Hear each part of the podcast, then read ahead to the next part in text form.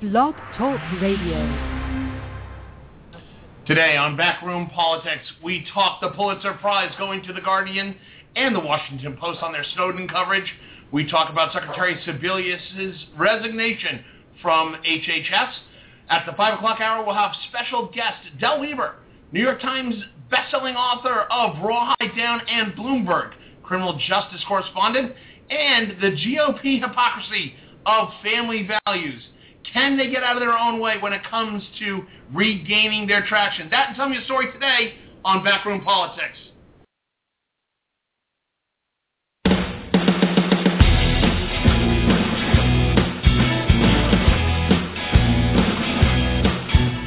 Live from Shelly's Back Room, 1331 F Street in the heart of our nation's capital, Washington, D.C. This is Backroom Politics. To join the discussion, you can call toll free 1 877 662 3713.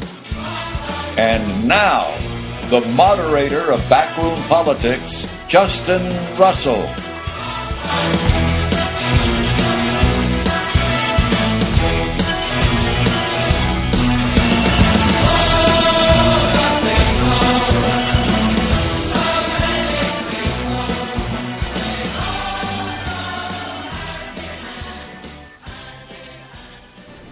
And good afternoon out there in Radio Land. It is Tuesday, which means it's time for the best political talk show you've never heard of. This is Backroom Politics on Blog Talk Radio Live from Shelly's Backroom, 1331 F Street in the heart of our nation's capital, Washington, D.C. Join me as they do every Tuesday. Normally to my left would be the former eight-term member of Congress representing Washington's 2nd Congressional District, the Congressman Honorable Al Swift, but he is stuck in a line at the House Post Office on business up there. Washington. What- you- House of Representatives. House of Representatives. I mean, this is a former representative. He's stuck in a line at the post office. to my he'll be here shortly. Joining us, me to my 12 o'clock across the table. He is the former vice president of the National Broadcasting Corporation for Government Affairs. He is the former floor chief of then Congressman Gerald R. Ford. He is the Honorable Bob Hines. Hello, Bob. Good afternoon on this crummy, rotten, rainy day in Washington. This is a crummy. I thought we were done with winter, and it's going to be freezing tonight. Yeah, Great. I don't understand that, but I think it's probably Congress's fault. Uh, and probably. And to my right, ironically, he is the former Undersecretary of Commerce for International Affairs. He is longtime Senate staffer on Washington Insider and a very handsome, distinguished fellow from the Stimson Center. He is the Honorable Alan Moore. Hello, Alan. Hey, Justin. Uh, Carl Tubin is celebrating Passover to our Jewish listeners. Uh, you know, L'chaim, happy Passover to you and yours and your families. And joining us on the air from remote locations we don't even know where, she is the former House Counsel for Homeland Security under Bennie Thompson. She's a former Obama appointee as General Counsel of the Maritime Administration. She's the Honorable Denise Krepp. Hi, Denise. Hi, Justin. Greetings from Fayetteville, North Carolina. Woo! Oh, down your own, down down by your kin. Yes, I am. There you go. Hey, uh, I want to start off before we get started and everything. We've got a busy show today, but I, I do want to talk about one thing real quick on a serious note. Uh, today, uh, April 15th, along with being tax day, but today is the one-year anniversary of the bombings and the horrific events that surrounded the bombings at the Boston Marathon on Patriots Day exactly one year ago today. Uh, a lot of media coverage going on about it. However, we here at Backroom Politics just want to say one thing about this. Uh, it, the events were tragic. Law enforcement and first responders continued to demonstrate heroism beyond the regular call of duty. Uh, when times get tough, the people in the first responder community, and in this case, the people of Boston, show why they are in fact Boston strong. For those who lost, for those who lost their lives, we keep them in our memories and our prayers. For those who were directly affected, who were injured, and those who had family members that were injured, our support and our prayers continue to go out to you. But we just wanted to just take a couple of minutes and say, you know what, to, to those who listen to us in Boston, we support you. Our thoughts are with you today, and you guys continue to be Boston strong, and we are Boston strong with you. Uh, that being said, uh, we'll keep you guys in our thoughts and our prayers all day. Let's get right to it, folks. The first topic of business today. Uh, by the way, you can join us uh, on the air if you wish, toll free, 877-662-3713. You can email me your questions at justin at backroompolitics.org, or you can tweet your questions to me at backroompolitics on the Twitter system. Uh, first line of business, the Pulitzer Prize goes to The Guardian and The Washington Post for their coverage of Edward Snowden. Oh, let's just be clear about this. Uh, I've got so many thoughts on this, but uh, Bob, you are former vice president of a media source, obviously one of the largest media sources in the country, the National Broadcasting Corporation, NBC. What do you think about the Pulitzer Committee coming up and giving The Guardian and The Washington Post dual Pulitzers for their Snowden coverage? Um, Go. How about it? it's an unusual uh, award. It is usually given for insightful political uh, reporting, in, uh, you know, working on interesting issues, finding out uh, some uh, some of the problems that are going on someplace on Capitol Hill or someplace else. That is really uh, is really deep work and hard background re- reportage. This really doesn't seem to fit that, and I'm not. Uh, I mean, it obviously is. It's it's it's fair to say that the uh, the story, uh, the background, the, the reality of the facts of the of the uh, Snowden situation is is a major major uh, in, intelligence problem and issue, but I'm not so sure that there was a great deal of, of, of, of fundamental work and research uh, on the reporters. It's an unusual it's a big story, but it's an unusual story in the way that it was so public all of a sudden. But it wasn't be, report, be, so great because wonderful reporting was being done. It was just that the story was coming out all over the place. Well, I mean, first of all, I, w- I want to read the citation that was put out by the Pulitzer Prize jury uh, at pulitzer.org. For distinguished examples of meritorious public service by a newspaper or news site through the use of its journalistic resources, including the use of stories, editorials, cartoons, photographs, graphics, videos, databases, and multimedia or interactive presentations, or other visual material, a gold medal awarded to the Washington Post and the Guardian U.S. It, Alan, going off of their citation, I just don't see the Guardian having that much meritorious about it, other than they recruited, convinced, and got a guy who was marginal at best in his levels of seniority at the NSA for disclosing national secrets. Yeah, let's remember what happened here. Snowden steals the stuff. He's a contractor. He steals a lot of stuff. Hundreds of thousands of documents. He turns it over to a woman he barely knew who is a film documentary maker uh, documentary filmmaker, um, she in turn says, you know, there's this guy who used to be at the Post, Bart Gellman, who did a lot of work after 2001, and then there's this guy for the Guardian. He's not even really a journalist. He lives in Brazil. This guy Greenwald, um, but she, they were two people known to her she was the connection. She was almost an accidental connection to Snowden, and then she was the link to the Post and and to the Guardian. Um, it, it, as as Bob was saying, usually you, you go find your story, you go dig it up. Now, having said that, stories come all sorts of different ways, and the Pentagon Papers got one, but for the New York Times way back when. But that was a historical piece looking back. This is ongoing stuff. There's a lot of national secrets that are involved here. It's clearly illegal. You bring these papers in. The Post, before they were done, put 28 people on this thing. They threw everything at it. They dug, they talked, they gathered a lot of extra information. They did a great job with the story, way more than than uh, than the than the website of of the Guardian, which isn't even. I mean, arguably, the Guardian's a British-based paper. You're supposed to be a U.S. paper, an American paper, to win the the Pulitzer. And apparently, what they did is they said, well, they they published it on the website, which is an American website. The, the problem with all of this is you take this dirty material, this illegal material, and you launder it through journalists, and then you turn the power over to the journalists to decide what to put out and how to put it out. And that is really, really troubling. But Denise, you know, when, when we when we look at this, I mean, we had uh, Lewis Clark from uh, the uh, General Accountability uh, Organization, who, who basically talked about the fact that look, Edward Snowden is in fact a whistleblower. He was talking about illegal activities.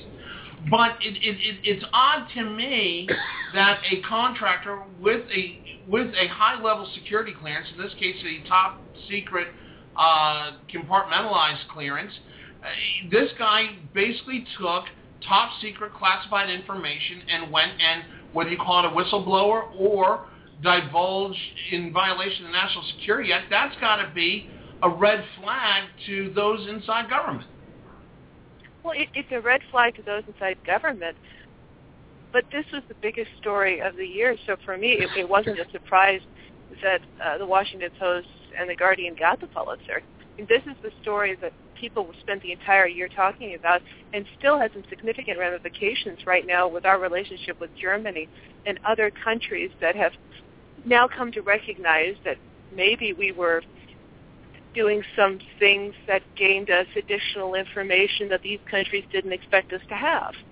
So I, I think the Pulitzer Committee was sending a signal saying that this was a big event, and we recognize how big this was, not only here in the United States, but elsewhere. But Denise, I mean, doesn't it almost invite others that might have access to security clearance that, that may be even more security sensitive, that might be even uh, more detrimental to national security here in the U.S. and abroad in our interests to, hey, look, I don't like what's going on. I'm just going to go ahead and give it to a journalist.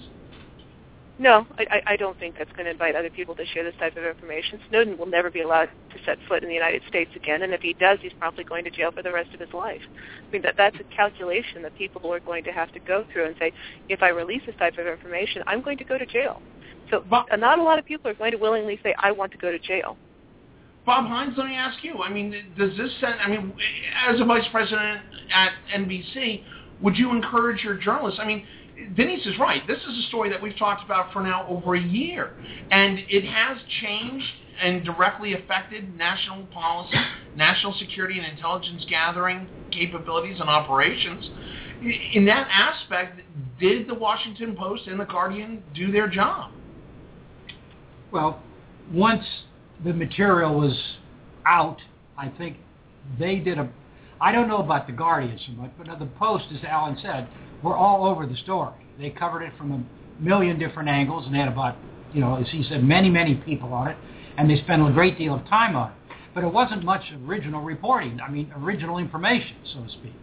And you know, that's the only thing. I that's the reason I I was surprised that there was something that became the Pulitzer that they getting the Pulitzer. Would you would you encourage your journalists to do what the Washington Post did in light of what we know now? Well, if you mean would we would we have would NBC have encouraged them to uh, to uh, you know do all they could do on to get a hold of the material and make it public? I suspect yes, they would have. Alan Moore. So, so here's the problem: we have national secrets here. We have many, many, many national secrets here, and we've turned them over to a news organization. The Washington Post has been around a long time. They're they're pretty careful and pretty responsible, even though they're only kind of a shadow of their former self in quality and people and all the rest of it. But they take because they're DC based and, and, and have a long history here, they're pretty careful about talking to people in government. Here's what we've got. Here's what we're going to publish. We're telling you in advance and to give you a, a chance to say to to explain why that's going to put lives in danger, for example, and they hold off some stuff. They put other things out there. The problem, you know, having said that, does that does, then do they get a free pass? No, but at least they've got a lot of experience, a lot of experience that the Guardian didn't have, and this guy Greenwald, who, as far as I remember, wasn't even a real journalist.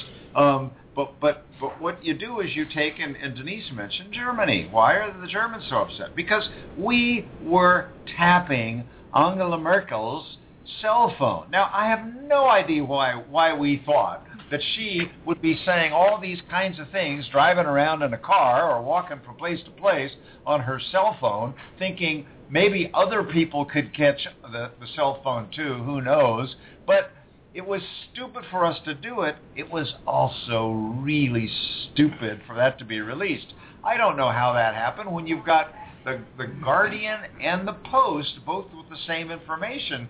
It's sort of like they're going back and forth. So, the, you know, if the Post is trying to be responsible, talk to the Pentagon, talk to NSC, talk to the White House, and all of a sudden the Guardian is going to just go ahead because why do what do they care? They're guys in Brazil and they're in Britain.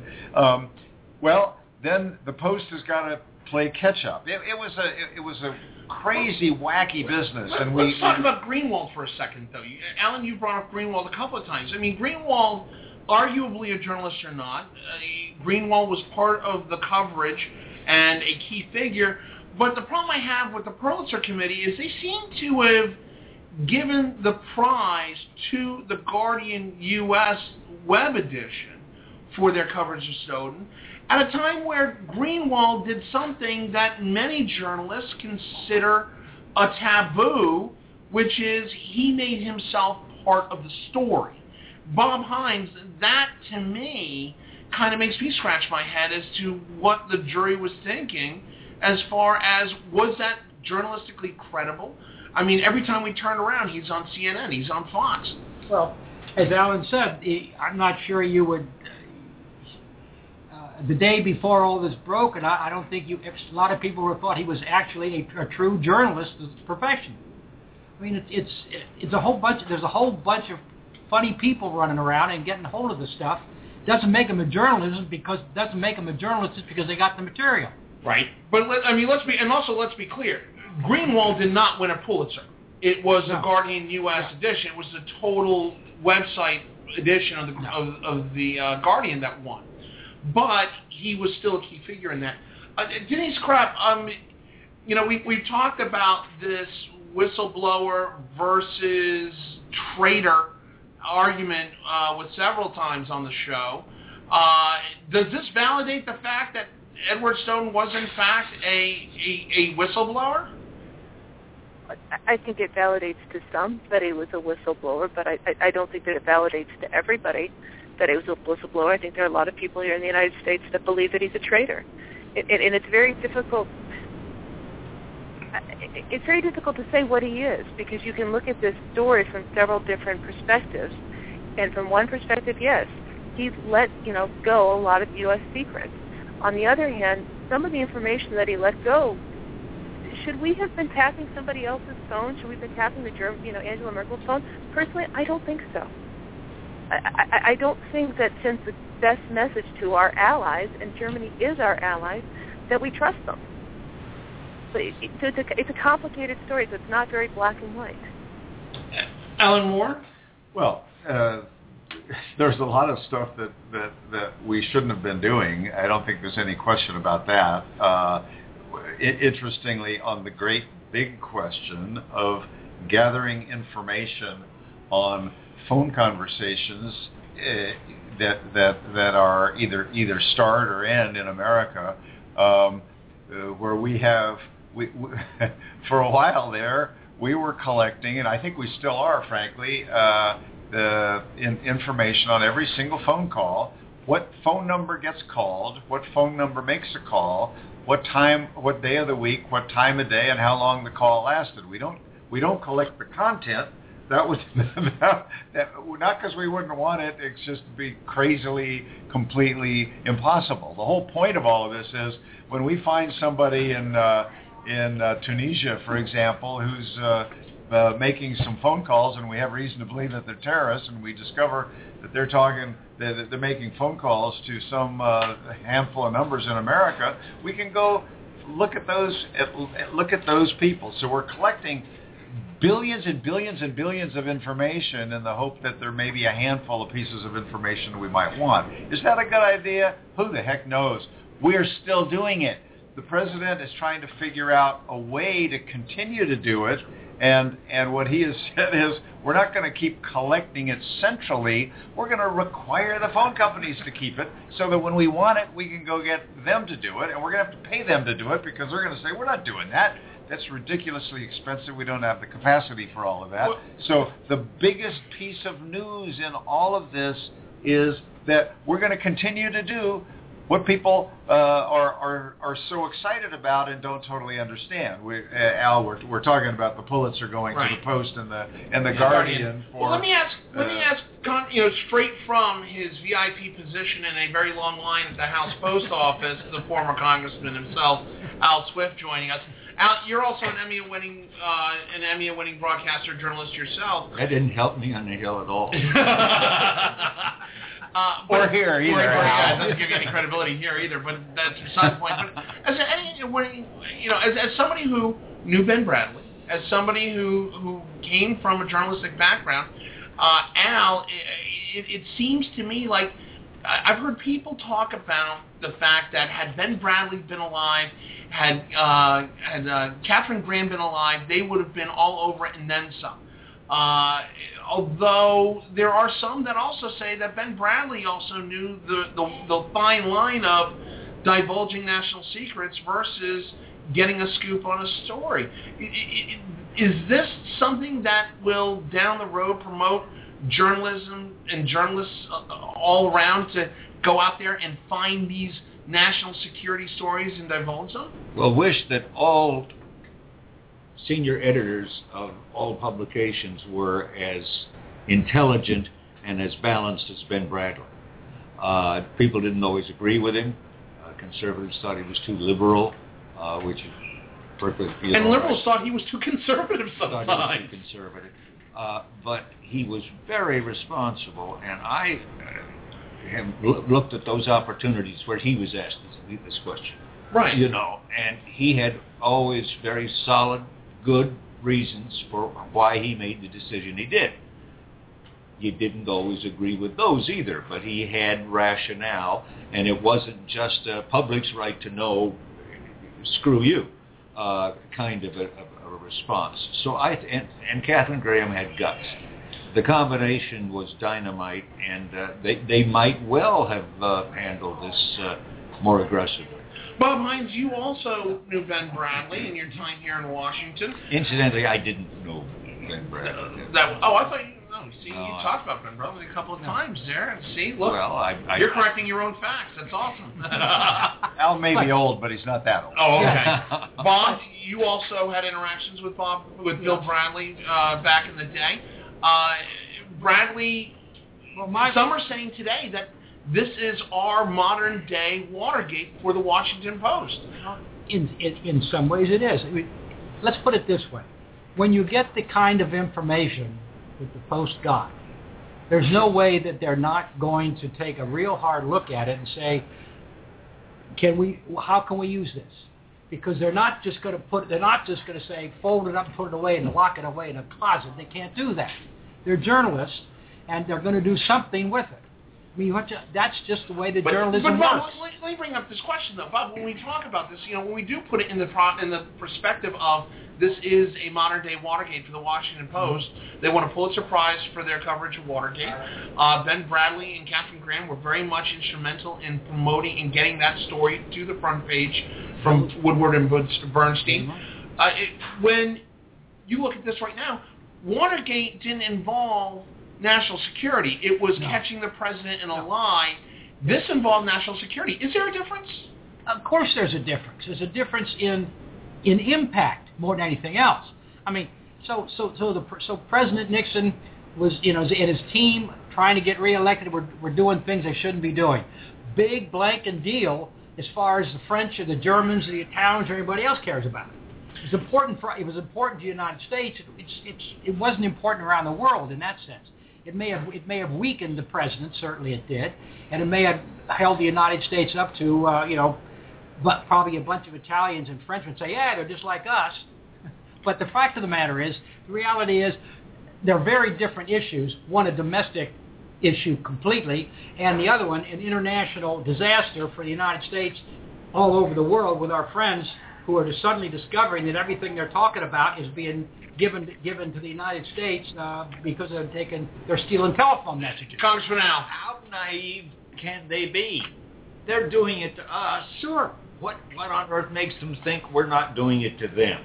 This is this has been going on for. I, I, I was told that during the Second World War, the Germans who were based in Vienna would play golf on Tuesdays, Thursdays, and Saturdays, and the Allies would play it on Mondays, Wednesdays, and so forth. You know, everybody in town was a spy. Everybody was spying on everybody else, and everybody knew it. And to come in and say, "I'm shocked," I'm shocked to know there's spying going on here is ridiculous. Well, well, Alan Moore, this Congressman Al brings up a very valid point. Was this basically media hyped up to generate their own news cycle? Well, look, um, the the scope of what was go- what was going on, which was made possible by significant changes in technology that simply didn't exist in the past, um, uh, is is uh, awe-inspiring in its way, just because it because it is so massive. Um, but I, I think you know the Pulitzer notwithstanding, they, this was a very big story.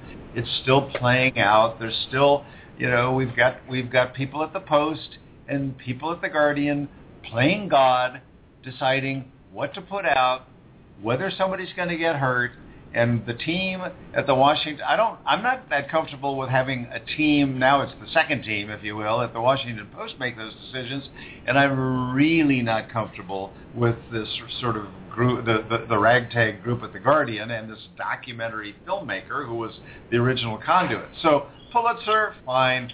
It's done and it's not that big a surprise as as Denise said what what I think is the bigger question is what rules should govern the behavior of journalists who uncover national secrets that are illegal to to make public? And that question doesn't go away. There's so many news sources now out there in the world of cable TV and the internet um, and and social social media that the ability to control information is harder and harder to do.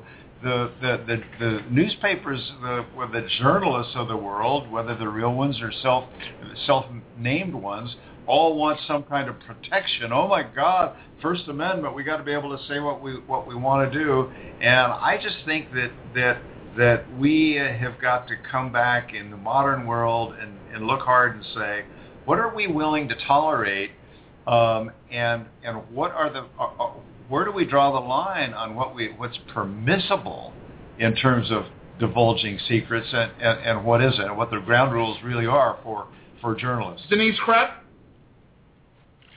I agree with Alan. I mean, you, you've got a lot of different sources, but I, I just want to remind folks that back in 19, you know, 17, when Pulitzer, you know, the prize was first given out, there were a lot of complaints about journalism back then. I mean, you had complaints being called you know, yellow journalism, and and did the journalists start the war between the United States and Cuba? I mean, the the statements we're making about journalists today have been made in the past for over a hundred years. We're in changing times. The journalists we have now are different than the we had a hundred years ago, but we're going to have to learn to adapt to what, Denise, what we're seeing. Denise, now, and as part of that adaptation is is how we do this. But Denise, we also talk about a time, you know, we're in different, a whole different world when it comes to journalism. We have umpteen different agencies with 24-hour news channels. They're working a 24-hour news cycle. We have the internet. We have bloggers. We have journalists that may not really be journalists or members of the press. Uh, you know, we go back and I go and I keep using this one statement from one of my favorite films, An American President, where Martin Sheen looks at uh, Michael Douglas and says, you know, if you know if if uh, FDR had run for president today, he never we never elect a president in a wheelchair.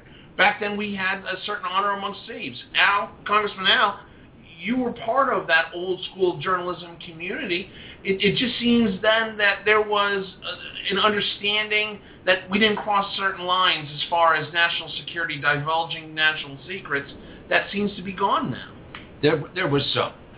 but uh, this debate has gone on as long as uh, as long as we've had a free press, and will go on as long as we have a free press.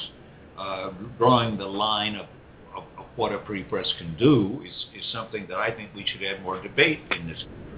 I, I really get upset with both politicians and journalists who say it's the public interest we, when well, it's their own self-interest that drives them to go as far as they, as they go. Around the horn, we got a we got a uh, email question from a listener. Uh, actually, we've got two. One is uh, one person's interested that if we had the opportunity to interview Edward Snowden as members of the, of the press, that some say we are, uh, what would you ask him, or would you would you interview him, Congressman Al? Well, yeah, I would interview him. Uh, you know, you'd interview sure. anybody. If you interview Stalin, if you get, get, get the chance. Uh, what would I ask him? That I would I would spend a lot of time thinking that through. You'd only get so much out of him to begin with, and you need to ask the right questions. You can spend an awful lot of time asking frivolous questions. And, uh, Bob Hines. I suppose if I had, if I was talking to the gentleman, I think the first question I would ask him, why did you feel you had to do it? Interesting question. Alan Moore? Yeah, I have a couple of questions. I, I would first of all want to know what he might do differently now because he has taken so much flack, I think justifiably so, for giving the stuff over out of his own control and then getting out of the country, and now he's sort of stuck out of the country. I think myself there are ways that he could have done this, probably dealing with a, a national politician to get this information out there and make him somebody who could still stay here at home and not and not be so hated. So that that one question: What would he do differently, and and would he, in that regard, have done something differently? Two, three, does it does it trouble him that these people that he didn't even know before and are beyond his control now have control over all this information. Um, and did he give up too much? Right. Uh, Denise Krepp? I'd ask him what his biggest surprise has been in the past year. I mean, what were his expectations when he released this information? Were these expectations met? And, and what hasn't been met in the past year that he thought would, would happen? And interesting. And the other question we have real quickly with the last uh, minute here of the segment we've kind of gone over a little bit is uh, listener wants to know do do we as backroom politics do we break that story if we have it, Congressman Al? Uh, I would not think that this little group would break the story. First of all, we're not. But if we but if we had the capability, I mean, let, us be honest. We, we we broke one story once before that had national significance. That was the announcement before anybody else had it of uh, of Leon Panetta going over to Secretary of Defense and General Petraeus coming up as DCI. We've done it before. We could possibly do it again. Would we have done it if we had the uh, uh, the information? I doubt it. Bob Hines. I don't think I would have wanted to be a part to putting that material out. Alan Moore. Yeah, we would not have. We don't have the capability to go into the government and say, what what have we got here? What kind of damage might occur? We'd have to do all of that sort of due diligence that the Post did, that the Guardian claims it did, and we and, and that would and suddenly your little narrow window of opportunity disappears. All right. Well, I'm going to let that be the last word. Well, well, uh, Congressman Al, real quick. Unless you talked about this before I got here, I, I think it would be very interesting to note that this was under a new owner of the Washington Post and I would love to know how deeply he was involved in in this. You're talking about Jeff Bezos of Amazon, right?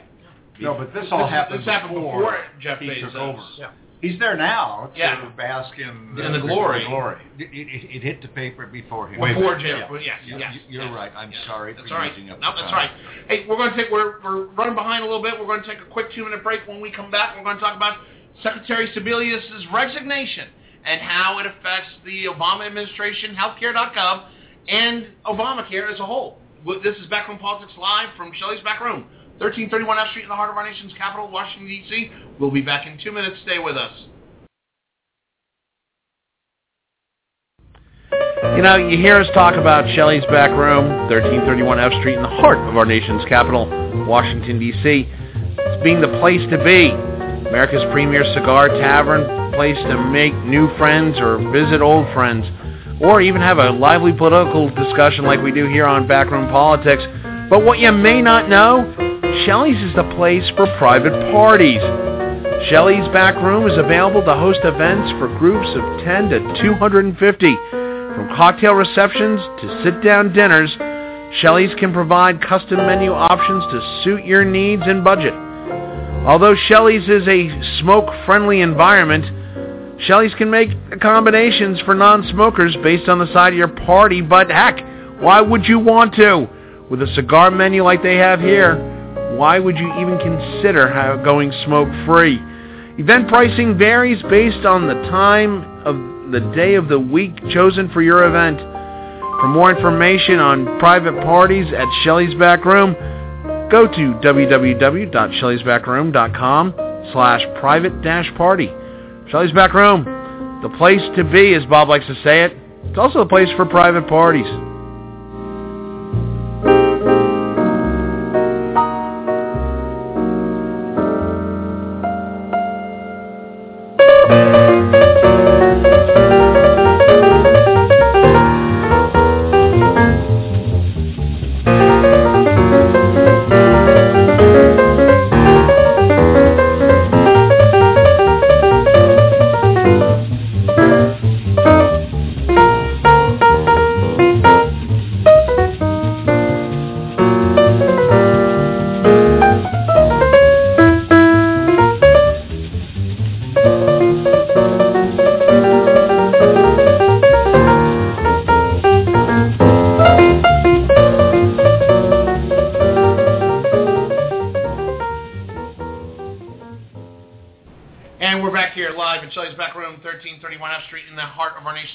Washington, D.C.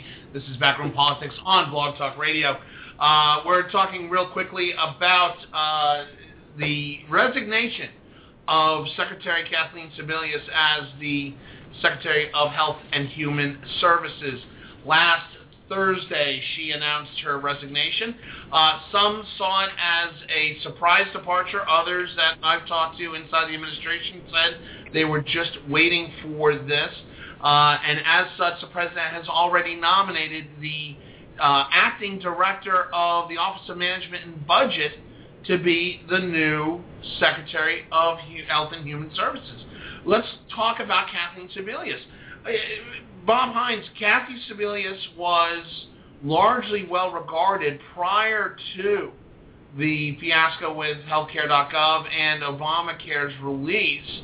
Uh, was, was she a political liability to the administration, and, and she may have seen this? She was the, well, it ain't her fault. The law, as written, is a mess. I think everybody understands that and understands why it happened that way. But the fact of the matter is, she was stuck with a very difficult piece of legislation. It was just poorly drafted, poorly done, and you, you know, you can't fix all that stuff you, until you see the problems developing, and it overwhelmed everything. The problem for her was how do I get this thing cleaned up as well as she did. She and I think, quite frankly, the the work that was done in the last six months or six six or eight months, it, it was it was a substantially improvement of the bill. And you know, the, look, how many times did the president uh, say, I am the president, and I've decided that I don't like this section of the bill, so I'm going to change it. So I did it by administrative fiat. Things like that had to be done, and it's not. It has nothing to do with Sebelius or his people or her people in the department. It has to do with the fact that the legislation was poorly drafted, quickly done, and because it was that way, when the real world got to dealing with it, the insurance industries and everybody in the state governments everybody saw the problems and brought them up, and there were just all those problems there, and she was the one who everybody said, why don't you do it right? Hey, hey Denise Krepp, let me ask you the question. Uh, was, was she sacrificed by the administration? Was, it, was she unfairly targeted? Yes, I, I think she was unfairly targeted. I mean, as Bob just said, she got saddled with a very unfortunate piece of legislation that a lot of people did not like. And somebody's head needed to roll based off of the delays and the problems associated with it. That that was a political calculation, and unfortunately, I think she was sacrificed. And it is unfortunate because there's no one person that could be in charge of this type of program. I mean, it impacted many different departments, and for her to have to be responsible for every one of those, it's just you, you can't do that to one person, especially when she can't control how everybody else in other departments acts.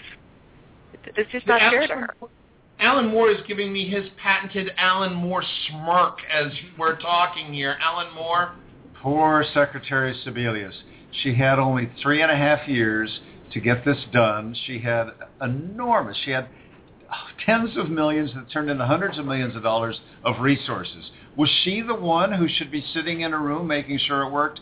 No, of course not. But she had incredible resources.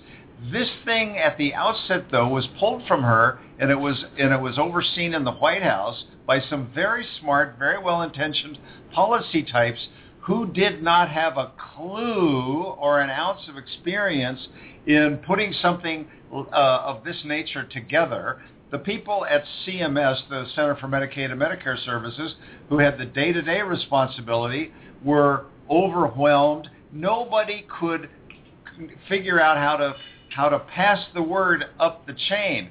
Sebelius was in charge. She was given this mandate, and she had a duty to be on top of what was going on and, and let the president know in a timely way prior to October 1st of last year, we're not ready. And, and back then, that week, we said, she cannot What- last. but- but wait a minute. She Hold, cannot hold on a second. All right, Denise Krepp first. Go ahead. First of all, I've duked it out with multiple different agencies, and it's it's not fun. It's nasty, and they can be downright obnoxious. So I, I'm not going to say that you know sit here and say poor Secretary Sebelius. You're right. She was put in a position, and I can tell you, her life must have been hell because people don't play fair in the administration, and you know that, Alan. You were a Republican appointee, just like I was a Democratic appointee. I mean, it can be worse inside the administration than it can be outside of the administration. But but but Denise, let's also be honest, and I, I can't believe I'm going to do this as a as a moderate Republican. I still am shocked I'm going to ask this question. But to me, it seems like that uh, Kathleen Sebelius, the Secretary of HHS, got dealt a bad hand of cards, and even with all of her political prowess, even with all of her abilities, she still seemed to be directed by the White House and the administration to put forward. I mean, we, we're just talking about healthcare.gov and Obamacare. We haven't even talked about the fiascos of the religious organizations and birth control. She was put on the front line of that, and she took hits for that. It seems like the administration didn't do a good job of managing the issue rather than shoving it in her face. Is that accurate? That's what it looks like to me. I mean, I can't tell you how many times the national security staff told us what we were supposed to say, and we would look at them and say, "Are you kidding me? We'll get slaughtered for it." And their response is, "We're telling you what to say." And I'm thinking, "A, you're not even a political appointee, and you're putting us on the block to get our heads knocked off. And B, you don't even know what you're talking about." So I'd love to see some national security staffers also take the hit for this one. Congressman Al? Well, let me approach this from a, a little bit different standpoint. First of all, it is not at all unusual for a cabinet officer to leave after five years. That happens regularly without True, true. Secondly, it has got to have been a very tough five years on her, and the fact that she may well have wanted out, and the fact that that coincided well with the political needs of the administration, uh, I think that we can forget some of the conspiracy theories wrapped about this. Was she thrown out? I doubt it. I think uh, there was But- but discussions, and and sh- and sh- the, the idea came up, and she grabbed Well, it. Congressman Al, let me ask this question, though. It, it it seems to me that it was a little disingenuous by the Obama administration and by the president to do this massive Rose Garden victory lap of how great Obamacare was and then turn around and say, okay, literally less than five days after the victory lap, she's she's out. And you're shocked by that. I, I'm a, I'm a little shocked by that. Bob, or Alan Moore first, and Bob Hines. Alan Moore. Well, we don't know precisely what happened uh, Agreed, in that in- agreed, in, that five-day period, and what she said on the weekend was, "Look, this I I chose the time. It was time." As Al said, people do tire out and they do leave, and we've had people who've already gotten tired and left. The problem in this case was after the disaster that the that that became the rollout and the all hands on deck, multiple scramble, tens of millions of dollars to redo the the, the software that sh- should never have gotten to that point in the first place. You had people all over the Congress and elsewhere saying somebody has to pay. She's going to be the one because she's the cabinet level member in charge, and no president likes to be pressured to get rid of somebody, but she was clear she clearly was not on top of this and for them to be surprised at the launch was unforgivable. I don't expect her to write code and do software, but for her to be in charge of something this big and not to have a clue of how bad it was, that alone it disqualifies her from keeping the job. But she stayed on. It, it, it wasn't like there was somebody standing right behind her who could step in and, and take over. She's not incompetent by any stretch. It's just that somebody had to pay. Now, the details we're going to have to read about in books down the road, unless somebody talks to, unless Edward Snowden's figured it out and passes it on to the Post and to Glenn Greenwald. Bob Hines. Well, here you go. Look, look, they got they got their quote seven million people signed up. Whether they're paying their bills or not, their their insurance, I don't know. But the fact of the matter is, once they got their number, she could act. She could say, and the president could give her a pat on the back and say, "Yeah, we've got it all done, and it's a nice time to go." And you know, she could go out at least on. The, she could say, "I did my job as best I could, and I got it. I got I got it to the number we asked for." So you know, you can say it's a success. But now with with, with Sylvia Burwell, who was the acting, who or still is actually the acting director. She's not acting. Oh, she is the director. I'm the sorry, I kept saying- confirmed director of OMB. Yeah, I- I. Confirmed unanimously, not that long ago. Right. Good luck this time. Well, that, that that's what I want to bring up is is is is Sylvia Burwell, who a lot of people I've talked to in uh, in Congress and in the administration has tremendous street credibility. She's well liked, and what I've heard out of the administration is that they are putting her up because of her successes at OMB to take over what some are seeing now is a fractured, damaged good in HHS is she really walking into a fire pit right now? And can she fix it? Al Al Swift? She is walking into a fire pit which the Republicans will stoke. She is walking into a fire pit in which the Democrats are going to be pouring water. Uh, she probably is going to be able to handle it uh, because I think uh, I think the case on either side is a little hard to make. Uh, for example, I, I'm, I know Bob is absolutely convinced that Obamacare is a disaster from the beginning. He's expressed that in many ways uh, and logical ways here on the program. I don't agree with that. I think there's a very good chance that this will turn out just fine in the end. Uh, but in the meantime, it's going to be a huge political issue, and having somebody who can handle that pressure uh, is going to be important. Yeah. Bob Hines? Well, that's the important thing because there are going to be more problems. Uh, obviously, they don't have enough young people who have signed up. And they needed 40%, according to their own numbers. It's probably closer to 25 to 30, somewhere in there. It was 24 the last time I saw a number. So the fact of the matter is there are going to be more problems. She's a very talented lady. Uh, but the, this bill is, is going to, it's, you know, I think eventually, you know, you know, he's got another two, they got another couple of years to, as long as the president's in, in, in office, to continue to do what they've been doing for the last several years, and that is every once in a while, by administrative fiat, fixing what they didn't fix to begin with.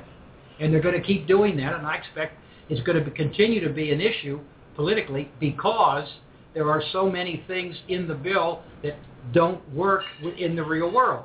And as long as they can continue to fix them, the bill is going to end. The law eventually will be probably pretty well an efficient job. But right now, it's it's a work in progress. Two and a half years after it was passed. But Denise, you know, it, it, it seems to me like the Obama administration literally is using OMB as some sort of band-aid bullpen for HHS. You know, the president brought in Jeff Zients, uh, who is also former OMB, uh, to head the team uh, to fix healthcare.gov. Phil Schiliro, uh, who was a legislative liaison, Phil Schiliro came in, also was uh, instrumental in OMB. He came in and also was looking at this. And now you got Burwell. Is, is, is management and budget the right mentality that you need to fix the larger scale HHS? Absolutely. I, I think it's a very smart choice uh, to make because OMB is going to understand everybody's equities. So it's not just HHS's, it'll be Treasury, it'll be Veterans Affairs. There are a lot of different equities that are in play here relating to Obamacare. And by bringing in people who understand those equities and who already have relationships with the other departments, those relationships will help them implement this at a hopefully uh, at a better pace and one that is a little bit more organized. Alan Moore, do you agree? Well, it, it, it seems to me that it, it's not about the, the OMB position. Um, it's about who the person is. Uh, oh, if, if you are running OMB, you got a very, very, very big job in government. Some would argue it's it's right up there in, in one of the top four or five cabinet posts and might rank it above HHS, even though the HHS HHS empire is so is so big and broad. I'm not I don't mean to put that agency down at all. It's just that OMB is at the center of things relating to to, to where the how much money gets spent on different on, on, on different aspects of government. She, Sylvia Matthews Burwell, was a deputy director of OMB back in the Clinton administration. Then she spent about eight or nine years with the Bill and Melinda Gates Foundation. Then she went over to run the family foundation of the Walton family, the Walmart fortune. She's done a lot of impressive stuff. So when she came just last year to OMB, she'd been away from government for a long time, but was well thought of. She was confirmed unanimously. This time, they, they can't hang uh, Obamacare on her, but they're going to take a pound of, they're going to extract a pound of flesh in her hearings, and she'll, she's a smart woman, and she's already obviously off to a head start, knowing quite a bit about it. My, my, so she's a perfectly good choice. I feel badly for OMB that they've got to, they've got to get another new person, and that's in some, that, that might even be more controversial than the Matthew than than, than the, Burwell, appointment uh, to HHS. appointment to HHS because there's a little bit of a we wanted Sebelius to be gone. She's gone. We like this person. Uh, John McCain and others have already said I intend to support her. I know her. I I have great respect for her. That doesn't mean it'll just be by acclamation. They'll have to come and, and, and, and get squeezed a little bit, but they can't they can't challenge her for bad judgment on on Obamacare. She's going to be there to make sure that the rollout continues to to work and improve. And she has a lot of other responsibilities in that job besides Uh, Obamacare. around the horn before we go to break here real quick. Uh, Congressman Al, start with you. Is Kathleen Sebelius, is her legacy, is, is it a legacy of politically damaged goods? Can she come back from this? Uh, she- she could uh, in the future, in the future, uh, depending on uh, what she tried to come back as. I think it should be. Is her political career done? Uh, it, it would be hard. It would be very, very hard. But but done. Uh, she she walked into this situation with an awful lot of respect, and uh, could she reclaim that? I wouldn't want to say a- absolutely no. Bob Hines is Sebelius damaged goods politically. She's she's damaged just because she was in the seat that was exploding all over the place. But it's and it I mean, we're talking about a very, very popular governor out of Kansas. did a good job. And she's she's she's got, got a lot of talent. She's got a she's smart. Uh, she's uh, she's not young. And she may not want any more political activity, you know, jobs. But Right. the fact of the matter is, you know, the, she she she was dealt a real bad hand to begin with, and it wasn't her fault. Right. Denise Krepp? I don't think she's done. Uh, no, I, I, she was dealt an awful hand, but there are a lot of things that people can learn from her, and it's I'm betting that she goes out and she starts talking with different groups about lessons learned uh, vis-a-vis the healthcare, but also vis-a-vis how to be a strong female in the political uh, environment, and, and that's going to be one of the best benefits that she can give to the new generation of leaders. Alan Moore. Well, she was dealt a bad hand, and she didn't play it very well. So uh, she is damaged goods. Her future, who knows? In this, you know, in, in this she'll become a board. age, she'll become a board member at Blue Cross Blue I, Shield. I think Denise is onto something though about what does she does she really want to get back into politics to do what? I don't think she wants to go back and run for office. And she probably she's had a very senior cabinet post. She's not going to get one of the others. She's not going to move up to Treasury or State or become Attorney General. So does she run for Senate out of Kansas? I don't think so. No. There, you know, people. Who wants to go be a member of the Senate after you've been a governor and a cabinet member and at, at, at her at, at her stage? She's probably going to go become a university president, a foundation president, make a lot more money, have a lot more relaxation, go. go. around, write her book, give speeches, and, and be happy and be and, happy and sleep better. Sleep better at night. There we go. All right, uh, we're going to take a break. When we come back, we've got a very special guest. He is the New York Times best-selling author of Rawhide Down, the definitive account of the Reagan assassination attempt back in the 1980s. And he is the Bloomberg justice correspondent. Del Wilber will join us in the next hour. This is Backroom Politics Live from Shelly's Backroom, 1331 F Street in the heart of our nation's capital, Washington, D.C. We're going to order our drinks, cut our cigars. It's happy hour here at Backroom Politics. Stay with us. We'll be back in four minutes.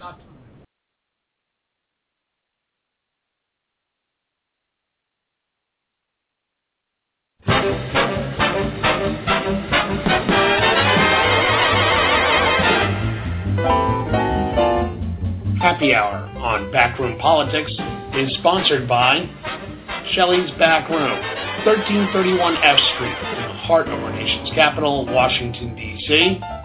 America's premier cigar tavern. Stay with us as the roundtable continues after we order our drinks, order our cigars, and get ready for the second hour of Backroom Politics. Stay with us. We'll be back in two minutes.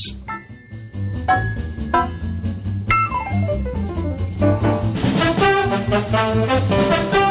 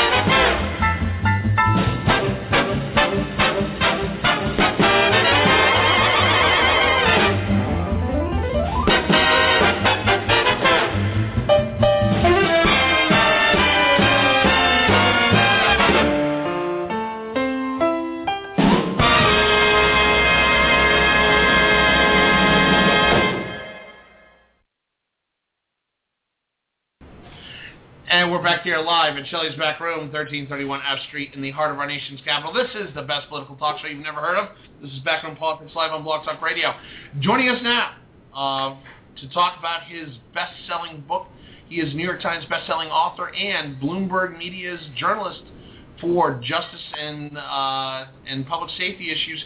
He is the author and journalist Del Wilber. Del, how you doing? Good. How are you doing? Uh, thanks for ha- thanks for coming on. First of all, Oh, sure. uh, we're here to talk about uh, your book Rawhide Down, which is in large part talking to some folks that have read the book, the pre the preeminent book on the entire story about the assassination attempt on uh, President Reagan outside the Washington Hilton back in 1982.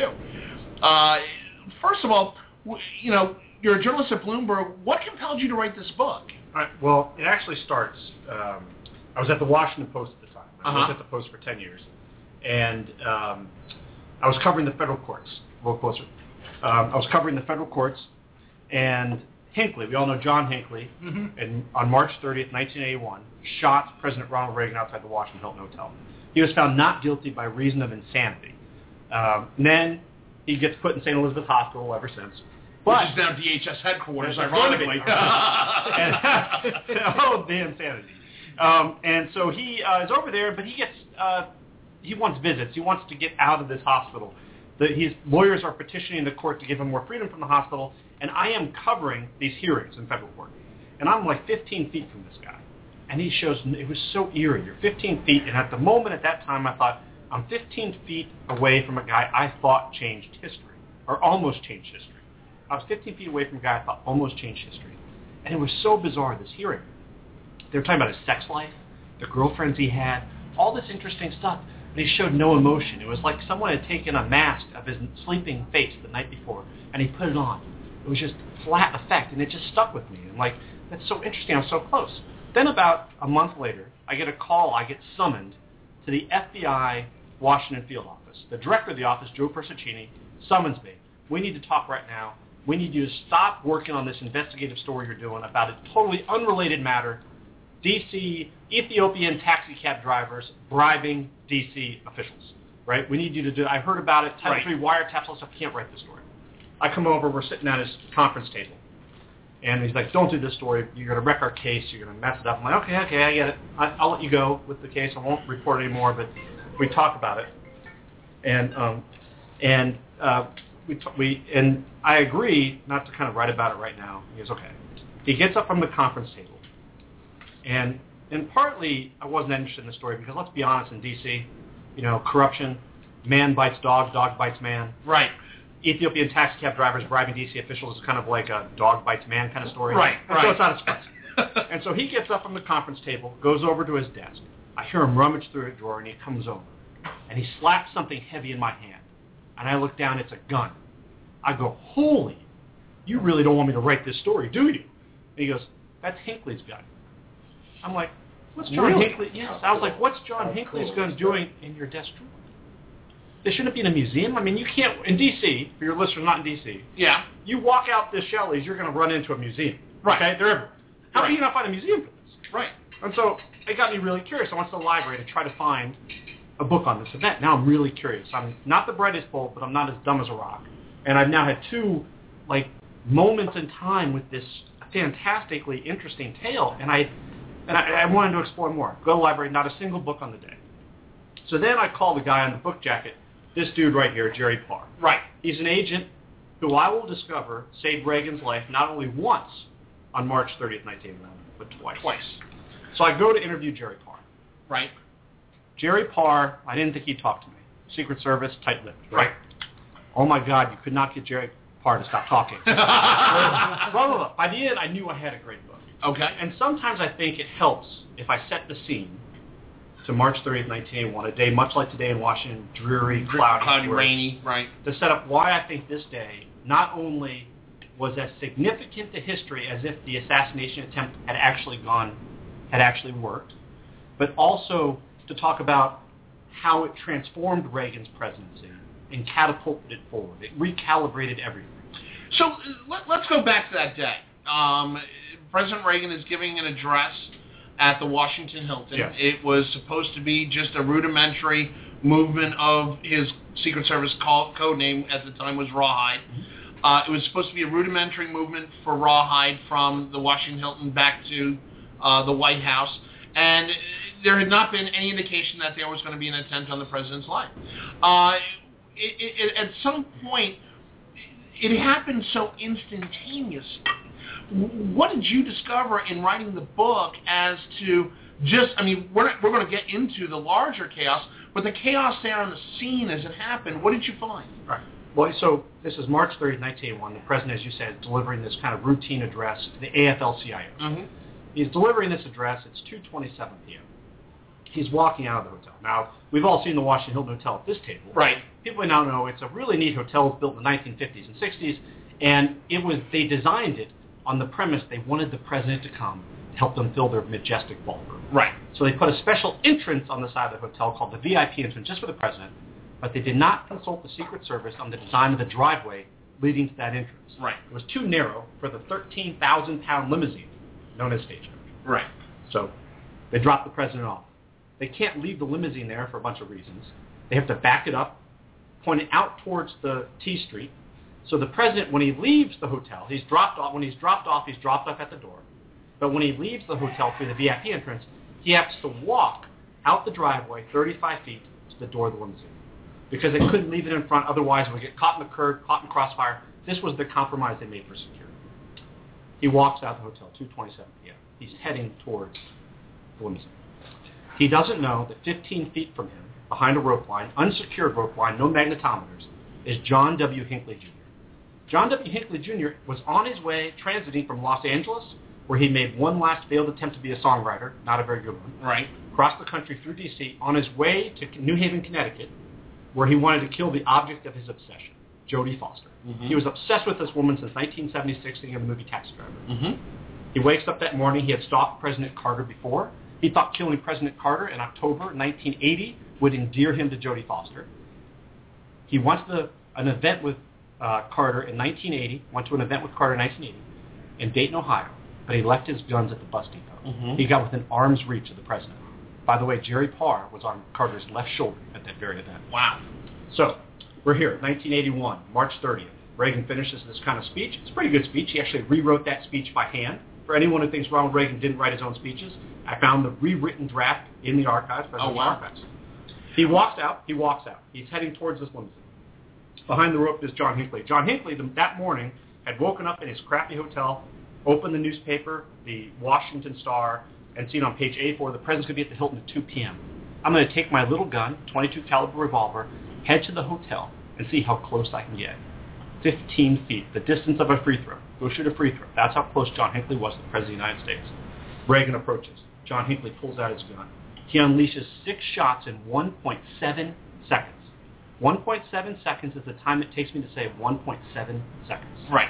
First shot hits Jim Brady in the head. The second shot hits Tom Delahanty, a D.C. police officer in the back. By then, Jerry Parr, 50-year-old Secret Service agent, head of the White House detail, wasn't even supposed to be there that day. Right. Jerry Parr had asked another agent, let me get close to the president this day. I don't know him very well. He wasn't even supposed to be there. Grabs the president in four-tenths of a second, faster than you can process it, and starts shoving the 70-year-old president towards that open limousine door. Right. The third shot goes high. We're not surprised the third shot went high because Hinckley, though he took a ton of target practice, only at stationary targets. Right. Fourth shot hits Tim McCarthy, Secret Service agent, swiveled to take the bullet. Not wearing a bulletproof vest, he's shot in the chest as Reagan and Parr flash behind him. But this shot, this is an interesting 1972 Lincoln Continental. The doors open backwards. Mm-hmm. They flash behind the door. The bullet hits the armored window as they flash behind it. The sixth shot cracks across the driveway. Only later do they realize that that bullet snapped off the side quarter panel of the limousine, slipped through a gap two and a half inches wide between the door and the door frame, and hit Reagan five inches below his left armpit as they tumbled in the car. The door slams shut. The driver of the limousine slams down the gas, praying to God he doesn't run over his friend Tim McCarthy because he will crush him to death. 13,000 pound limousine. And in the back, put yourself in this limousine at this moment. It's utterly silent. There's no noise because there's so much armor you can't hear anything. Jerry Parr looks out. The screaming people he can't hear. He's in this limousine, looks down the street, sees three men on the cement, a bullet hole in the window. He knows there's been an assassination attempt. And they're taking off like a bat out of hell, flying down this street. They mar- barely miss hitting a woman pushing a stroller across the street. Right. The streets are closed. pivot onto Connecticut Avenue. They're heading down Connecticut Avenue. Reagan props up Reagan in the back seat, runs his hands up and down his side, checks him out. Reagan says, "I think I'm okay, but I think, I think you hurt my rib, throwing me in the car." And Parr's like, "Oh, okay, but he's okay. All right, we're heading back to Crown. We're heading back to Crown, the code name for the White House. Right. It's on his radio and says, Mm-hmm. Parr, 30 seconds later, Reagan's entire presidency changes. And 30 seconds later, Jerry Parr looks over at Reagan, realizes the president's in a great deal of distress. Bright, frothy blood is on his lips. He's dabbing it with a napkin he'd taken from the hotel. Right. It's all blood. Parr goes, this is trouble. What do I do? If there's an actual assassination attempt, like this could be like a decapitation strike. At this moment in history, Cold War, height of the Cold War, secret documents, which I've seen now, that are declassified, moving across the top officials of the United States government about imminent, imminent, imminent Soviet military intervention in Poland. Is this a decapitation strike? Is there another guy waiting for us at the hospital? What do I do? They have a medical facility at the White House. Most secure building in the free world, the White House. Jerry Parr looks at the president, realizes he's in distress, he's having a hard time breathing, he's like, I broke this, well, we gotta go to the hospital. He makes that split-second decision. They detour from the White House to the hospital. They get to the hospital three minutes, three minutes after the shoot. Reagan insists on walking inside. Parr thinks, ah, you want to be a cowboy, huh? Reagan hitches up his pants. Michael Deaver and his body man pull up in a car right behind him. They see him get up. The body man's like, oh, wow, phew, he looks good. He hitched up his pants. That's the Reagan I know. Right. Deaver is not so sanguine. He thinks, oh my God, he does not look so good. Reagan insists on walking inside the hospital. He gets in about 20 feet, collapses like a dead weight into the arms of his agents. I interviewed a paramedic who was right there, saw all this happen. Paramedic said, Dell, I saw the president's eyes roll in the back of his head, and I thought he was code city, meaning he's going to die. They rush him over to the trauma bay. They throw him on the trauma bay. A nurse, they, they this suit, they've cut off this brand new suit. His brand new suit given to by Nancy Reagan. Mm-hmm. Not a good idea to cut off a brand new suit given to you by Nancy Reagan. they cut that thing right off. Right. It's gone. He's naked on the table. A nurse, Wendy Koenig, is trying to get his blood pressure. She can't detect it. She begins to sob. His blood pressure's so low. He's a 70-year-old man. Remember Right. this. Can't get his blood pressure. It's so low. She starts to cry. The last time, and she has a flashback to the one time she ever saw her father cry. When she came home on November 22nd, 1963, Right. and saw her father. So let me ask, let me ask you when when, when Don't we stop it. no, man. well, Don't no, okay, stop okay. it. we just get Keep Okay, going. no, keep going, keep going, okay. All right, all right. So they're in the trauma bay and they're trying to resuscitate him. Everyone's doing their jobs. This is like the height. This is the beginning of great trauma care in the United States. In, in the United States, in 1970s, 1970s, you had a better chance of surviving a bullet wound in Vietnam than you did on the streets of D.C. Better chance. But they've reinstituted how they did trauma care at, at GW Hospital. And they made it like everyone has a job. Everyone's doing something. She's trying to get his blood pressure. She finally gets it. It's 60. By the way, anything under 90 is shot. He is screwed. They think he's going to die. I didn't interview a single person who treated the president at that moment who thought he would live.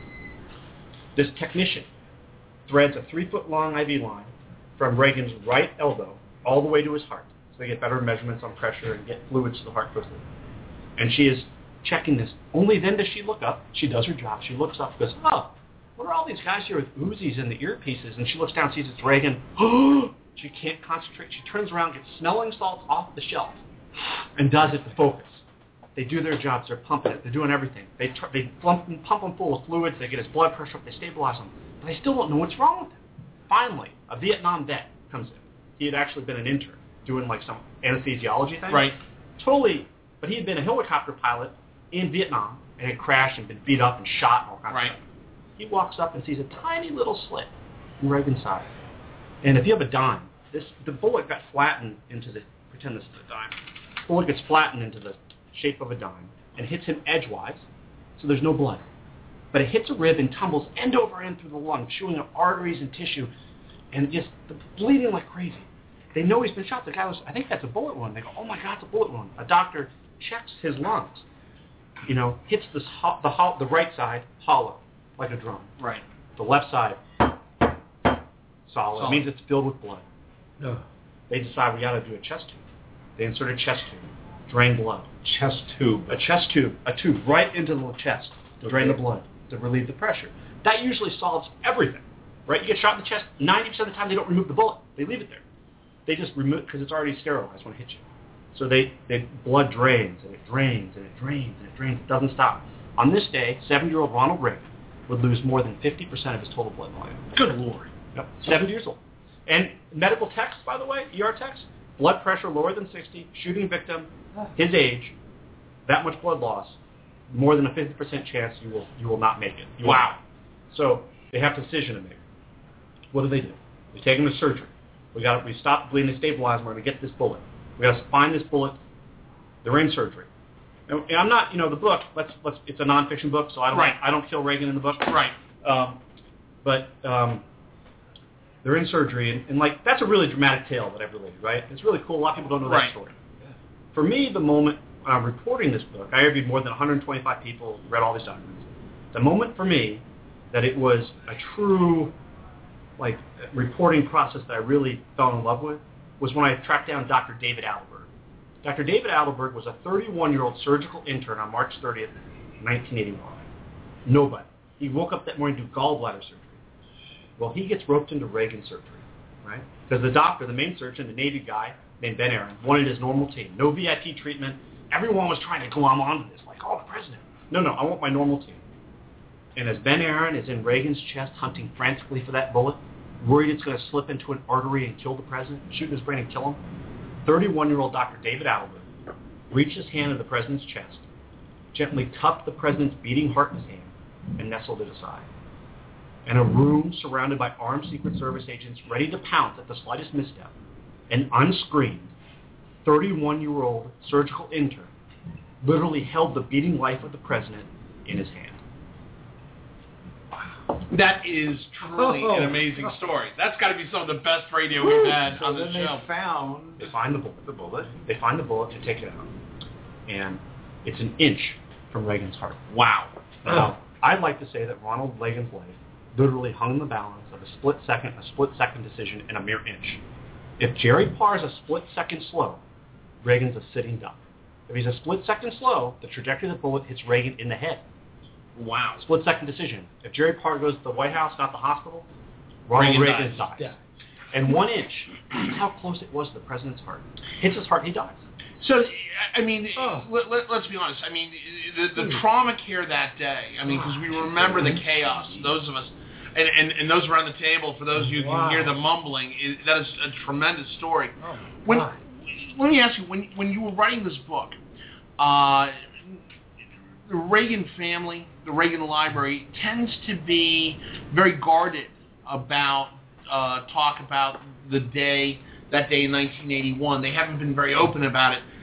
the, the reality is, how open were they when you were writing this book? Did you get a lot of cooperation from the Reagan administration? Oh, Well, Nancy Reagan, um, you know, like my cigar real quick. Well, that's what we do here on Backroom Politics. All I need to do here. No, just push it, pull it down. Pull it. There we go. While you're lighting this cigar, let me see. I think you should make a, a CD of this. Yeah, Oh no no, we're going to keep this one. We're going to keep this one. So Uh, okay, so all right, So so, Reagan Library, they were super helpful. You know, the archive has all this material. Like I said, I found his handwritten draft of that speech. Mhm. You know, he did that by hand. You know, people think Reagan was this kind of like bumbling guy, but he made that speech so much better. Had a good flow of sentences. Um, they also let me see in this day. I said it recalibrated Reagan's presidency. I do not exaggerate. So Reagan, at this point in time, many people don't remember, had the lowest approval rating of any president that early in his first term. right. Bottom. Al Haig, like a, ra- the the stuff down in El Salvador, the Russians, the economy's stunk, nothing's going well.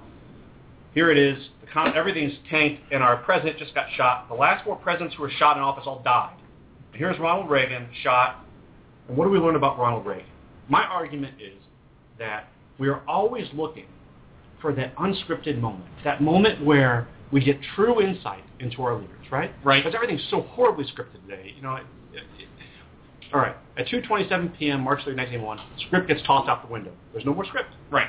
What do we learn about Ronald Reagan? His wife comes into the emergency room. Nancy. They obviously love each other. Passionate love story. She comes in and looks at him. What Reagan says is, "Honey, I forgot to duck." And immediately, funny, right? Funny line. Bart, Jack Dempsey, he had this memory for that. But what does that tell us about Ronald Reagan? He cared more about his wife's feelings than his own. Right. He's a brave guy. All right, he gets wheeled into surgery. He sees his three top aides. who's minding the store? We wish someone had been. Al Haig was back. We're, well, we're going Yes. to get to that. Okay. We're going to get to that. Then he gets wheeled into surgery. He's in surgery. And he looks up around the guys around him and says, I hope you're all Republicans. yeah. right? Goes back down and gets put to sleep. And these words get out to the public. And it's unscripted. And we realize, oh my gosh, this is the guy we want to be president at this time. We have sympathy for him. Obviously, he's been shot. But he built this bond through his heroism and just being a stoic guy that we view ourselves as Americans, right? And I think that was all incredibly important. And it built a bond with the American people that David Broder told me before he passed away. He's like, Dell, you don't understand that the bond that he built the American people on this day never wavered. He- His approval rating went down, of course, up and down. Right. But he didn't get indicted. He didn't get impeached Right. in Iran Contra. It would have wrecked a lot of presidencies. Right.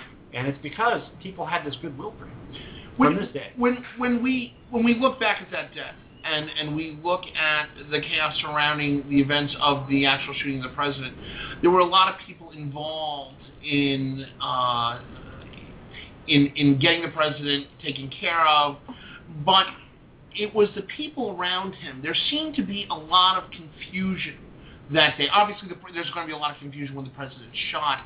However, you had George Bush, then vice president, out of town, en route on Air Force Two at the time.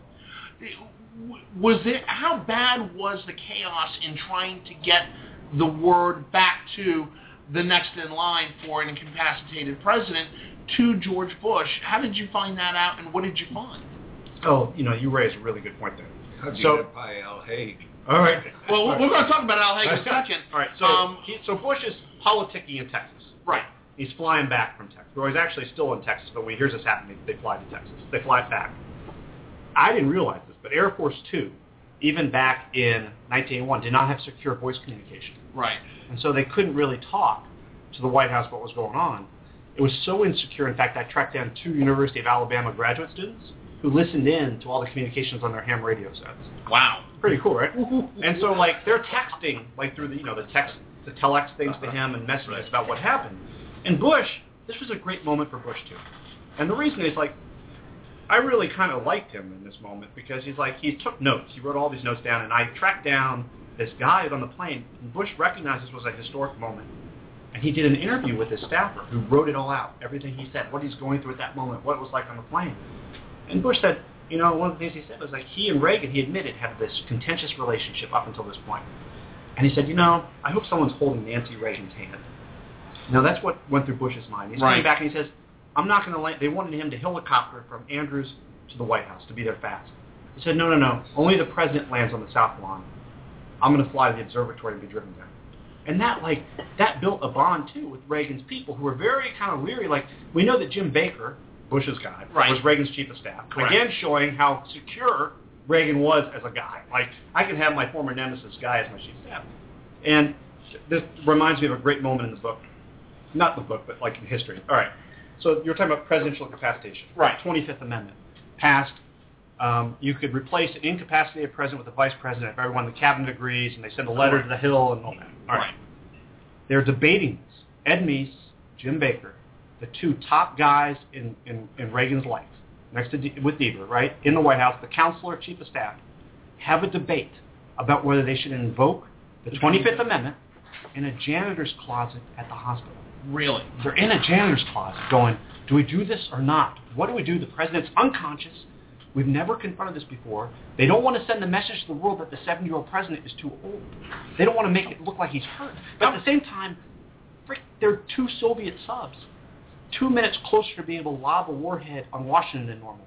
How What do close? do? How close were they in your findings in the book? Were they to invoking the Twenty Fifth Amendment? They were they were close, but Baker and um, and some others on his team would not have it. Uh, I interviewed Fred Fielding. Dick Darman, that's right. Right. He took the documents. Fred Fielding thinks they should have. They should have invoked it. Still to this day. To the, well, now he does. At the time they did. But Right. now he's like looking back. I think we should have invoked it. Would, would, was but, it? But, he, but he was with Haig. No, no. Fielding was in the sit room. Okay. I so- haven't gotten but- the situation. room. But let, let's. But, but I think Oh, that's Haig- Haig, right, wasn't right. Haig there? Haig was in the sit room. I'm sorry. Yeah, you're right. I thought yeah, you said yeah. with, with Right. No, no, no, no. So let, was- let's, let's go back. Brain fart. So so my question goes back to if if they were that close. Mm-hmm. Okay, and, and apparently in your book you you disclose the fact that there was an active discussion to invoke the 25th Amendment. Uh, and they obviously could not consult Bush on this subject as he was in an unsecured aircraft somewhere. Mm-hmm. What in good Ru- would have done? Exactly. he couldn't do anything. This this leads to the situation in the White House press room. Uh, before we get to Al Haig's press room discovery, Al Haig and several of the key cabinet members or, or key administrative staff at the White House for Reagan at the time are in the situation room Situation room. getting briefed by the director of Secret Service and the medical team. Uh, Treasury Secretary. Treasury Secretary, correct. But uh, what is the mentality and what's the thought process going through in the Situation Room at the time? All right. I had great insight into this because we know the Situation Room is one of the most secure rooms in the U.S. government, right? Mhm. And we've all seen the iconic picture of when they took out Osama bin Laden, and there's that the picture of the compound in front of Hillary Clinton in that picture, and you look at it, they've gone into the picture, into that map that she had of the compound and pixelated it, Right. so our enemies can't tell the resolution of our spy. Right. That room's that secure. Right. Dick Allen, the National Security Advisor, walked into that room with a tape recorder and hit record, and it ran for four and a half hours. He let me have those tapes. What did you find in those tapes? They're amazing documentary history of the fights going on, how Haig really did not understand presidential succession. He bungled it a couple times.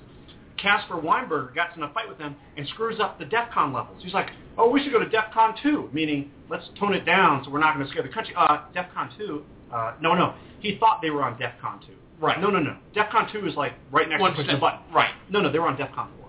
And like it was so fascinating to see this like back and forth, and you can hear on the tapes like like Haig wanted control of everything. He's like, we're going to run everything by me. We're not going to talk to me or do this. And he looks up at the TV, and he sees Larry Speakes, who'd come back from the hospital answering questions, and bungling it. I mean, the guy was like, I don't know, I don't know, I don't know. Maybe the press knew more than than Speakes did. Right. And and that's like two re- two things go through Dick Allen's mind at this moment, and David Gergen's mind, who was there. One, um, it's much worse to look like you're hiding something. No, it's much worse to look incompetent than if you're hiding something. He looked. Up the government didn't know. How do you not know? We have the Soviets about to attack. What do we do? And so Al Haig says, I got to solve this. He runs upstairs, grabs Dick Allen. They're heading up the thing. Dick's like, where are we going? Speakes is making a mess of this. We got to go fix this. And Dick's like, wait, wait, wait. Al, Al Haig gets on the podium. And uh, Dick Allen, this is going through the mind of the National Security Director, the National Security Advisor. At this moment in U.S. history, National Security Advisor, this is what goes through his head. Al Haig's legs are shaking because, you know, he had this heart quadruple bypass like a year earlier. Right. He's, his ring, his West Point ring's clacking against the podium. He's shaking. And Dick Allen goes, oh my God, he's going to collapse. If he collapses, do I drag the Secretary of State off the stage and continue the briefing myself, or do I summon help? We've got to. What the world? we've got to go to break. Can you stay for another Sure, segment? sure. Okay, we're, we're going to take a quick break. When we come back, we're going to continue our discussion about Rawhide Down, the best-selling book on the New York Times bestseller list, with its author, best-selling author, uh, Del Wilber. We'll be back in two minutes. Stay with us for this fascinating segment. We'll be back.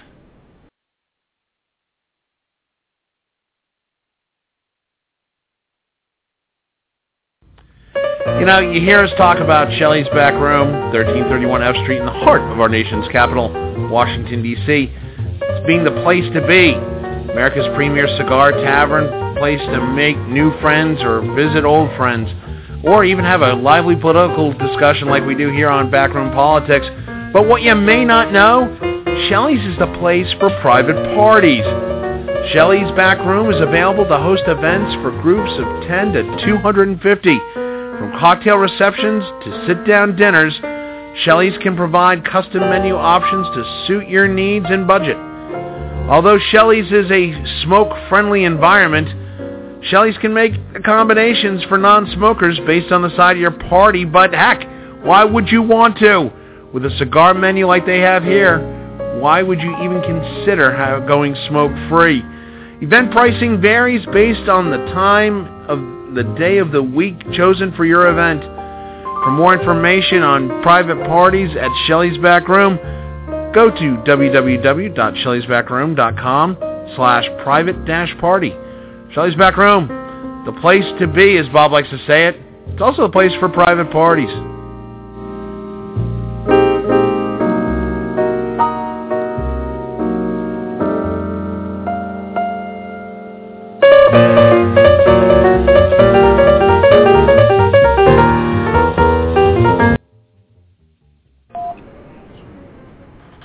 We're back here live at Shelly's Back Room, 1331 F Street in the heart of our nation's capital, Washington, D.C.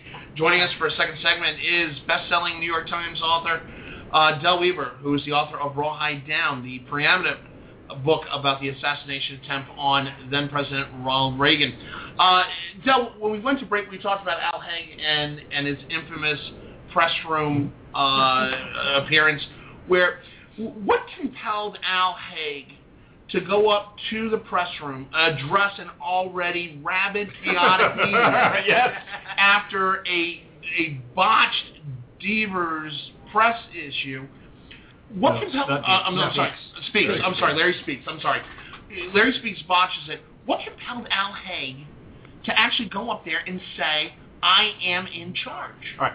Um, so Al Haig had seen Speakes on TV down there, and he Mhm. got concerned that he wanted one message going through, and it had they had spent on these tapes. I could hear um, them spending 20 minutes on a simple message, like to the foreign government, and they wanted to be very calibrated, even though they didn't want to say anything.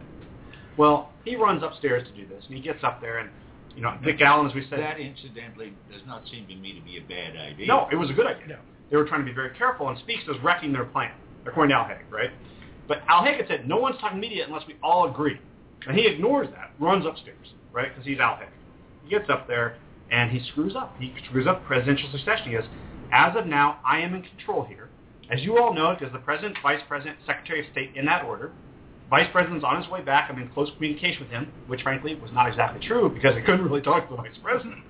And and and Dick Allen, in his mind, he's stand, there's this great New York Times photo of Allen standing stoically. I asked Allen, Allen about it. He's like, oh my God, to my mind, I'm like, did he really just mess that up? That cannot be. He really doesn't know what he's talking about. How can this be the guy, Al Haig, was Ford's chief of staff? So this He, brings up he, he negotiated Ford. I'm sorry, he was Nixon's chief of staff, Right. And he negotiated Ford's takeover. So, Del, this brings up a good question. When we talk about the secession, the one name that we don't talk about in this whole deal is Tip O'Neill, the actual Yes. person who would succeed in the line of succession Yes. according to the Constitution. What is Tip O'Neill? Did you actually get an insight as to Tip O'Neill and his reaction to all this, and what was his role in that first three, four hours after the shooting? Well, they, they, the White House dispatched Secret Service protection, although they don't really need it at Capitol Police. And they just kept them informed. They were briefing them constantly. They were not going to let Tip O'Neill take the reins of government, you know what I mean? And th- they hadn't invoked the 25th Amendment or any succession yet. And so Tip O'Neill didn't do anything. But that reminds me of like one of the most poignant moments in this whole thing.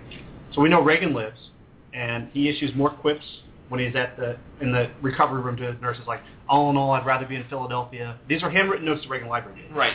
Um, take me to L.A. where I can see the air I'm breathing. Can we shoot the scene over again, starting at the hotel? and you know, people, this endears people to Reagan, right? right. So, um, April seventh, the first person the administration allows to see Reagan, who's not a friend, family member, close confidant, is Tip O'Neill.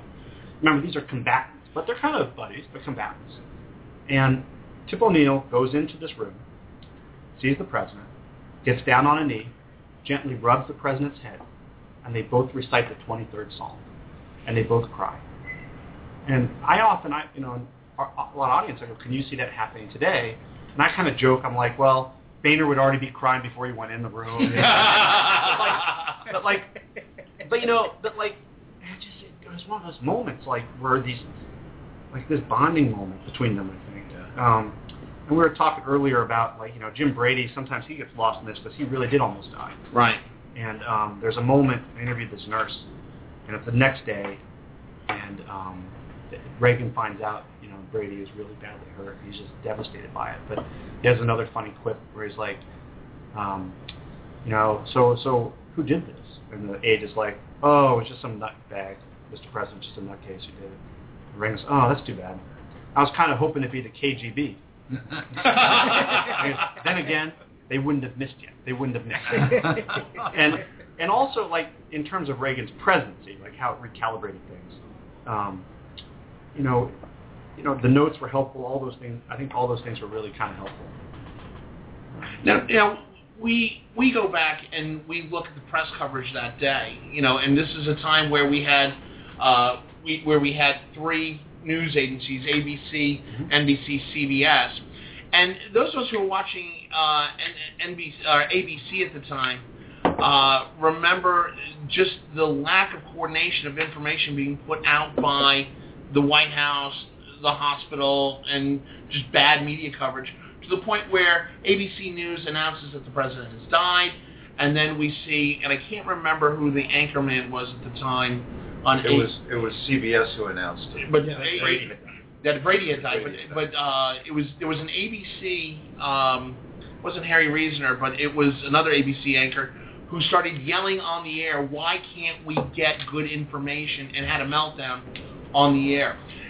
Looking back at that day today, was was there just so much chaos at least getting information out to the media?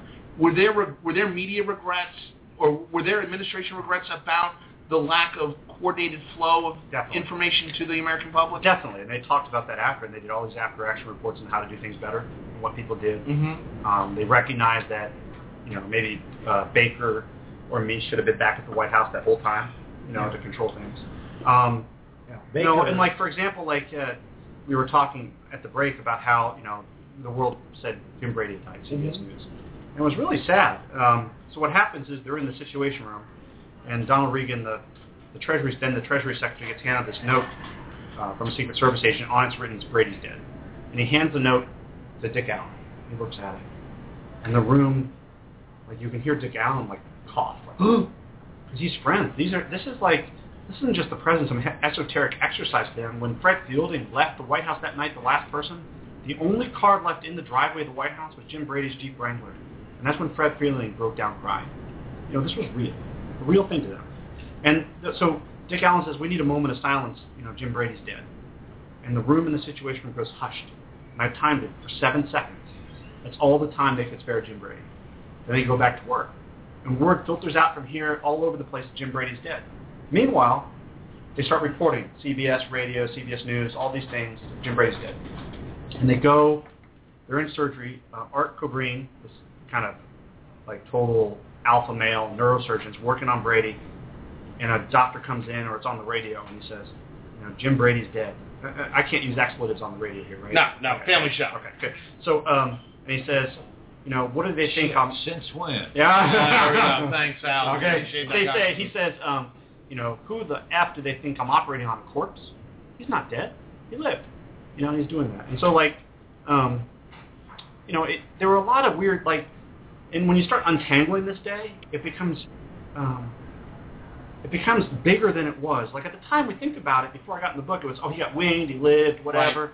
And historians kind of ignored it because, you know, historians go backwards through time, and it's hard to get to the 70th day of someone's term to find out that was the most significant day or one of the most. But I came out as a crime reporter laterally. I found this, all this great material, including like Reagan. The one line I thought really bonded the American public to Reagan was when he said, "I hope you're all Republicans."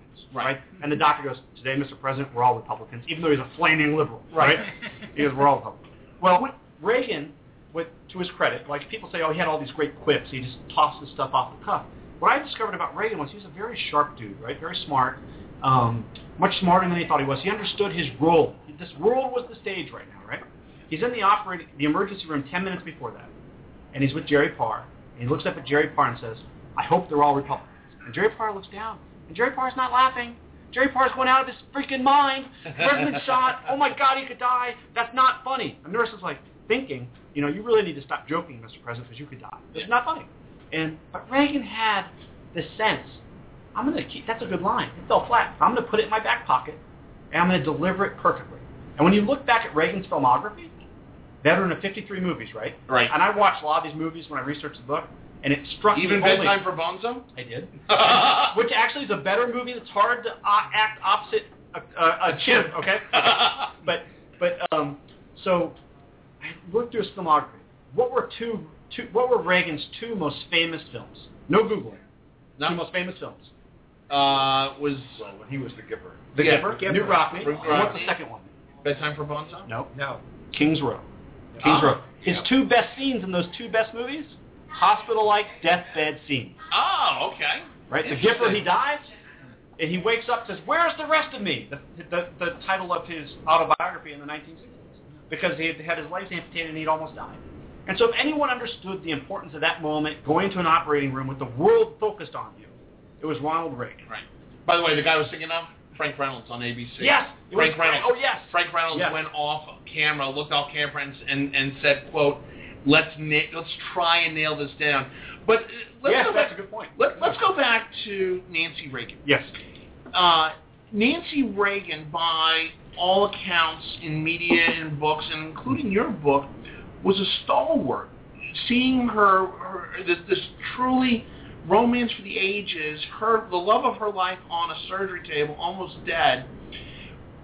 Reports came out that she was actually a rock in all this and tried getting everybody back on track. How accurate were those reports in your investigation for the book? I think very. I think she, like, even into her hospital care, like, there's this one guy, this one uh, doctor who's like a resident, and the res, the doctors couldn't had a hard time dealing with her because she was so detailed. She's the son of a surgeon, a famous brain surgeon, and she had all these questions, and they finally just like put the underling and said, "You have to deal with this lady. We can't deal with her anymore." Um, what's interesting about Nancy Reagan, this day was like the most traumatic of her life, and it, I think, and it did influence her decision to start seeing the uh, spiritualist, you know, like the, the the fortune person, Right. um, which got her a lot of criticism. I'm not so sure that's fair because I think that you know people, when confronted with the loss of the love of their life, they were very much to people like that. Um, it's fair criticism, um, but she, you know, I, so I, I give this talk at the Reagan Library, and in walks Nancy Reagan, and she had not, she did not do an interview for the book. She refused to talk. She read the book in, uh, over two days, and a friend told me she sobbed at the end of it. She walks in, sits in the front row, and I have to deliver this talk. 400 people, Nancy Reagan in the front row. How do I change this? You know, because it's very, oh my God, I don't want to, you know, she's 93 years old or something. What do I do? And afterwards, Jerry Parr was with me. And sometimes, like, we look back at history, oh, that was so long ago. But, like, you know, what was it, Faulkner's quote, the past isn't past, isn't, or is not dead yet, or something. Right. A very beautiful quote. And to me, that, like, Nancy Reagan comes up to Jerry Parr, grabs Jerry Parr by the shoulder, and says, Jerry, thank you for giving me my life back. 30 years later. Now, in, in a, you have a copy of your book. I got goosebumps. I was like, oh my God, did that just happen? Yeah, you, you have a copy of your book, Mhm. which is signed by the entire presidential detail that was on Reagan that day, his body team. Goals to get it signed by all. Right. When you talk to them, we hear the quips about Secret Service agents, they sign up to take a bullet for the president. In this case, it actually happened. Did, did they have a sense of they didn't do their job right, they did their job right that day, uh, they would do it again the exact same way? What is the sense you got from the body team that day? I think that there was a huge sense of failure. They felt like like you don't want the president getting shot. Um, they did the same advance, that same event. They'd been to that hotel 110 times with presidents from 1971 to 1981, the last decade, and they did it the same way every time. That rope line went the same place, is just to keep the crowd back. And they didn't think about it. Complacent. If this had been Baltimore or this had been Philadelphia or New York, they would have been on edge because it's all new to them. Right. But this is so routine. A police officer going to that gets roped into it. He's the one who tackles, technically, one of the guys tackles tackles him so violently that he shatters his watch. Before he went to the Hilton, he said, "Oh, you're not doing your normal patrol today. You're going to the, you're going to Hilton." It's, he had thinking about putting on his bulletproof vest. He's like, "Eh, it's just a Hilton." Puts it back in the locker and goes.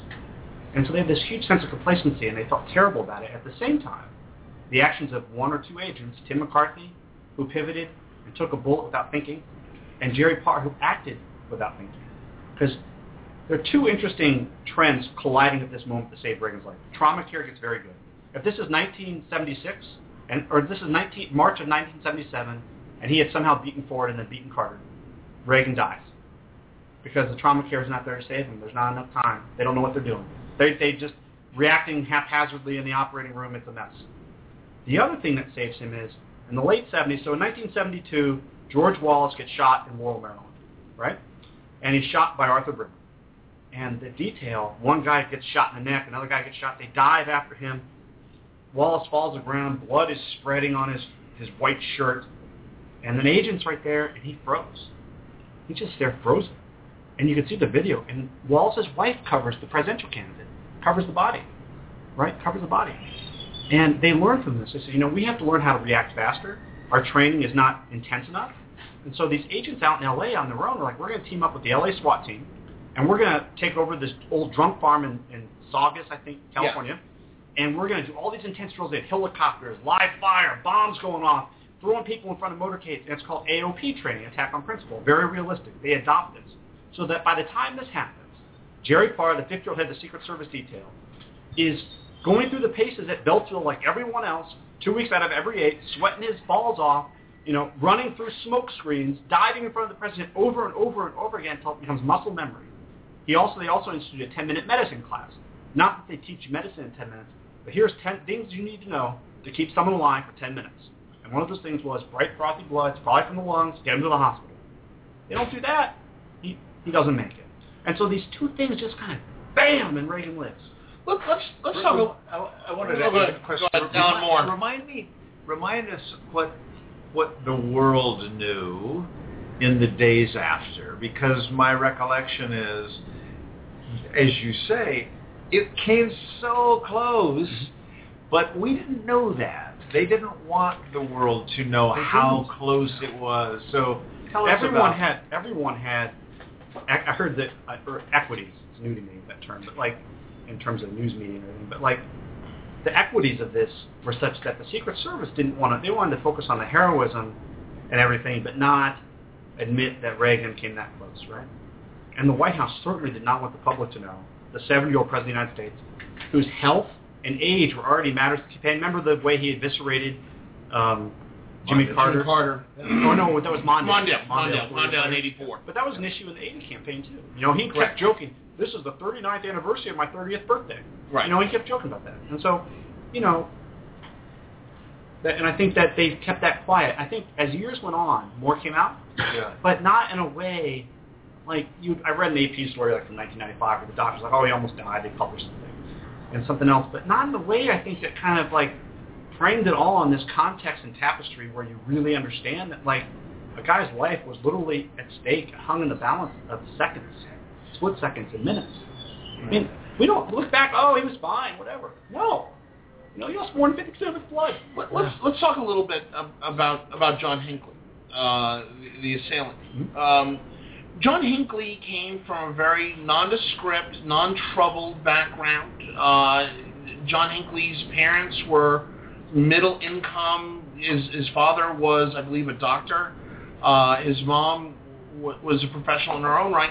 It, it, it seems like this household that Hinckley came from was the stereotypical American middle class tale, yet th- he he was obviously a troubled person. As you investigate this book, when did the trouble start, and when did his fascination with taking out not just Reagan but any president? When did that start, and and how come the Secret Service missed it? That's a great question. Um, all right, so Hinckley's family was totally normal. Mm-hmm. His dad owned an oil services company, very wealthy. Mm-hmm. Um, but he started having some serious like loneliness and kind of other mental health issues, so much that they started seeing him to a psychiatrist. Um, His was- family did. His family did, psychiatrist. And he wanted to like, he was a loner. He wanted to be a songwriter. You know, he went out to L.A. a couple times in his life and like just lived in hotels, watched TV, ate fast food. Never really did anything. Tried to be a songwriter and couldn't. Was very lonely. In 1976, he's watching this movie, Taxi Driver, and he becomes enthralled with Jodie Foster, who's playing a 12-year-old prostitute in the movie. So much so that in 1980 he tracks across the country to New Haven, lies to his parents that I'm going to a writing seminar at New Haven at Yale, where she's a student, getting away from Hollywood. He tracks her down what room she's in and starts passing notes under her door to her. On top of that, he gets her phone number, starts calling her. And how do I know he called her? How do I know what was said? He taped them. He taped the calls. So he's taping these calls, and in the calls, they're so sad.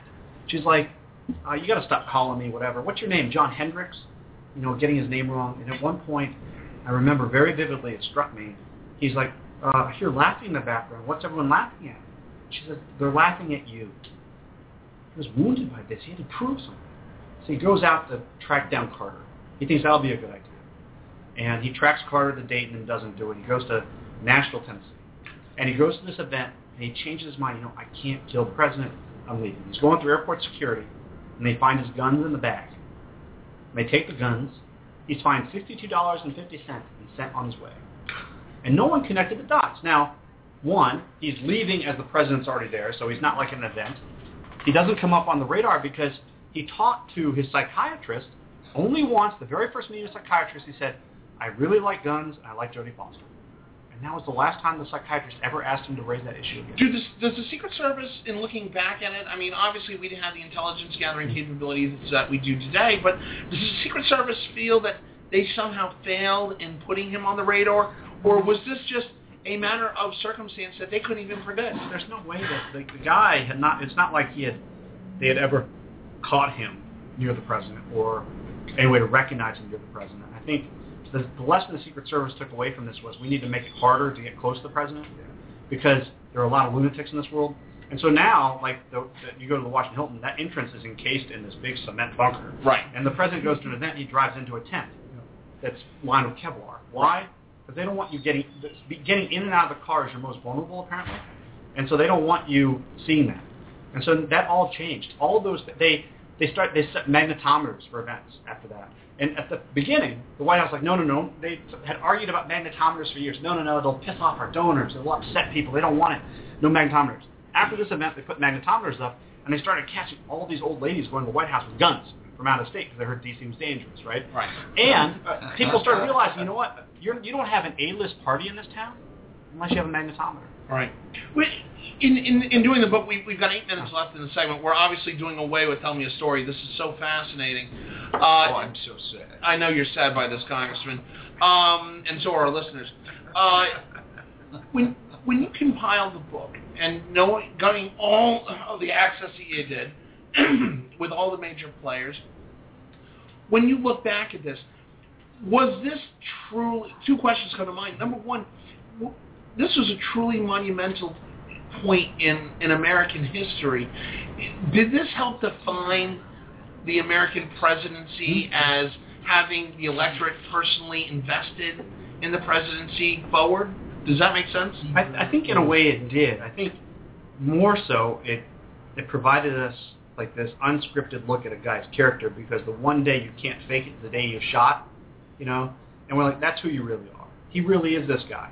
And people like that. You know, they could never tell who he really was. He's this actor. Right. You Alan know, Moore. that- that- it, it's it's certainly true. What's intriguing though is because the White House didn't want the world to know how seriously he'd been hit. The Secret Service didn't want to know that they'd come so close to screwing up. So people knew he'd been shot, some kind of a glancing blow by this whack job. But when he joked in a way that fed the narrative that he wasn't hurt that badly, he's he's just this close Yes. to being dead and he's joking, which you know so well, but as I reflect on it back in the day, it was like he was shot, but he's kind of joking about it. Thank God it wasn't Yeah. as serious as it could have been. Yes, but I think that we also all knew that, and I was only six at the time, but you know, we're interviewing a lot of people, I guess. You know, he was 70 years old, mm-hmm. old guy. He had been shot. He'd been in the hospital. They did disclose how much blood he'd lost. So they kind of bungled that was a lot. That he'd been hit, and he's cracking these jokes. And we instantly knew that, like most people who are shot, let's be honest, are crying. They're not cracking jokes. Right. And so I don't. They never kind of portrayed it as a like when I looked at the coverage, we took it as a glancing blow. We kind of realized he'd been hurt, kind of seriously, he'd been shot, but like we wanted the guy to be brave through it. We didn't want like these nurses and doctors. Frankly, I was kind of inside the bubble there, and you're right. Right. It's interesting kind of dichotomy. Um, and they're like they never had a patient that that that in that close circumstances who was like that before. I think that's his acting, man. He was like an actor. True. You know When- something? I don't. I don't. You know, there's something that people miss. Everybody knows Ronald Reagan was an actor. What they don't think about is he was a middle American guy. He came from the Midwest. He, he came from relatively modest, modest background, but he was a middle American type guy. You know, from the Midwest, from the kind of a per, kind of you know grassroots America that is really Right. builds strong character. Right. And, and the he son had of an alcoholic shoe salesman. he Right. had it. He He, did. was he he was a really tough guy. He was an actor, yeah, but that was his business. That Yes. wasn't who he was. Exactly. Good Con- point. Congressman Al? Well, let me let me add to that, not detract from it. But he was also an actor, Oh yeah. and and that means that you know he was on, Yeah. Yeah. uh, and probably did naturally things that a person equally brave, but without that background, Might not have been able might to not do it. have uh, done Ex- or yeah. thought of doing. So, so we, we've got five minutes left in the show, Del. And, and the one question I have, you, in your book, you, you talk a lot about the aftermath and, and how it affected down the road the rest of the Reagan administration. But the one question that pops to mind is, did this event change Ronald Reagan's view of himself as president and the presidency itself? He wrote in his diary that he felt he'd been spared for a purpose. And as someone who was kind of like, um, he was religious, but not, he was spiritual, but not religious. Or he's, Right. There's a lot of debate about what his religion, you know, his religious belief. But he really did believe in God. He believed he'd been spared for a reason. And that reason was to reduce the threat of nuclear war in the country. And that's what he was going to put his effort to. And he writes this like really early on in that time period. And so I believe that's true. You know, people who go through this um, really have like a like they can have like two reactions. One, they can become totally depressed about it all, or two, they can kind of take the positive of it. And he was kind of that positive person. There's this moment, Tim McCarthy, the agent, first one to leave the hospital, and he's leaving the hospital, and his kids, his two young kids, are with them, and so is his wife. And Reagan says, "I'd like to talk to you before you go. Come to my hospital." And and McCarthy's like, "Okay, sure, Mr. President." Goes up the hospital room, and his kids are running around, and McCarthy's about to have a heart attack because he's not because he'd been shot, but because he's worried the kids are going to pull like the tubes out of Reagan by accident because they're being roughhousing. And the president looks at McCarthy, and McCarthy at this point had been struggling with how to get over this. He's been shot. Do I keep doing this job? This is all messed up. They didn't have PTSD counseling back then, and he's Mhm. one PTSD. And Reagan says, he looks at McCarthy and says, Tim, McCarthy, Reagan, Brady, Delahanty, what did this guy have against the Irish? and, and McCarthy was like, oh, he can put this behind him, so can I.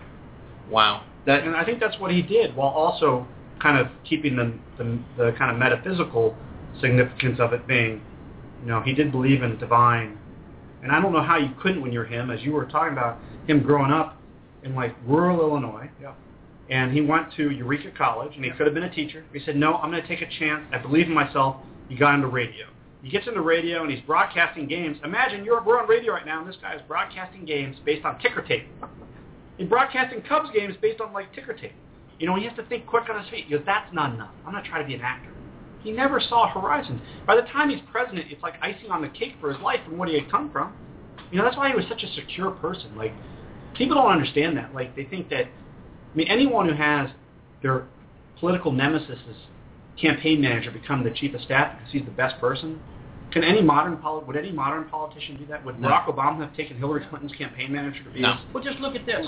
You know, when Reagan came, when. Reagan came to Washington, he didn't know a whole lot about Washington, but he Jim, hiring Jim Baker. Yeah. He brought. He didn't bring a bunch of people from Chicago or from Los Right. Angeles. with Well, he brought Ed Meese and he brought Mike Yeah. Deaver, and he Right. had him right next door. Yeah. Right. He had this He sense. did. Yes. I need The a troika. very, He did. very, Cluster of skills, very like I but, but he brought he brought Jim Baker in, who is the best political operator in the last 25 years in the Republican side of the world. Yeah. And this guy, and he trusted him. He didn't know him, but he trusted him because he knew that he was an honorable and straight Well, guy. I mean, there's there's Mhm. There are so many questions we could ask, but we we've got 90 seconds left in the show. I've got to say, Del Wilber, author of Rawhide Down, folks, go get this book. You can get it on Amazon. You can get it at Barnes and Noble. Uh, I, I urge if you have any any any insight into this this really interesting concept, please read Rawhide Down. Better yet, find him in a bar and buy him a drink. he's actually he's actually smoking a really good cigar right I now.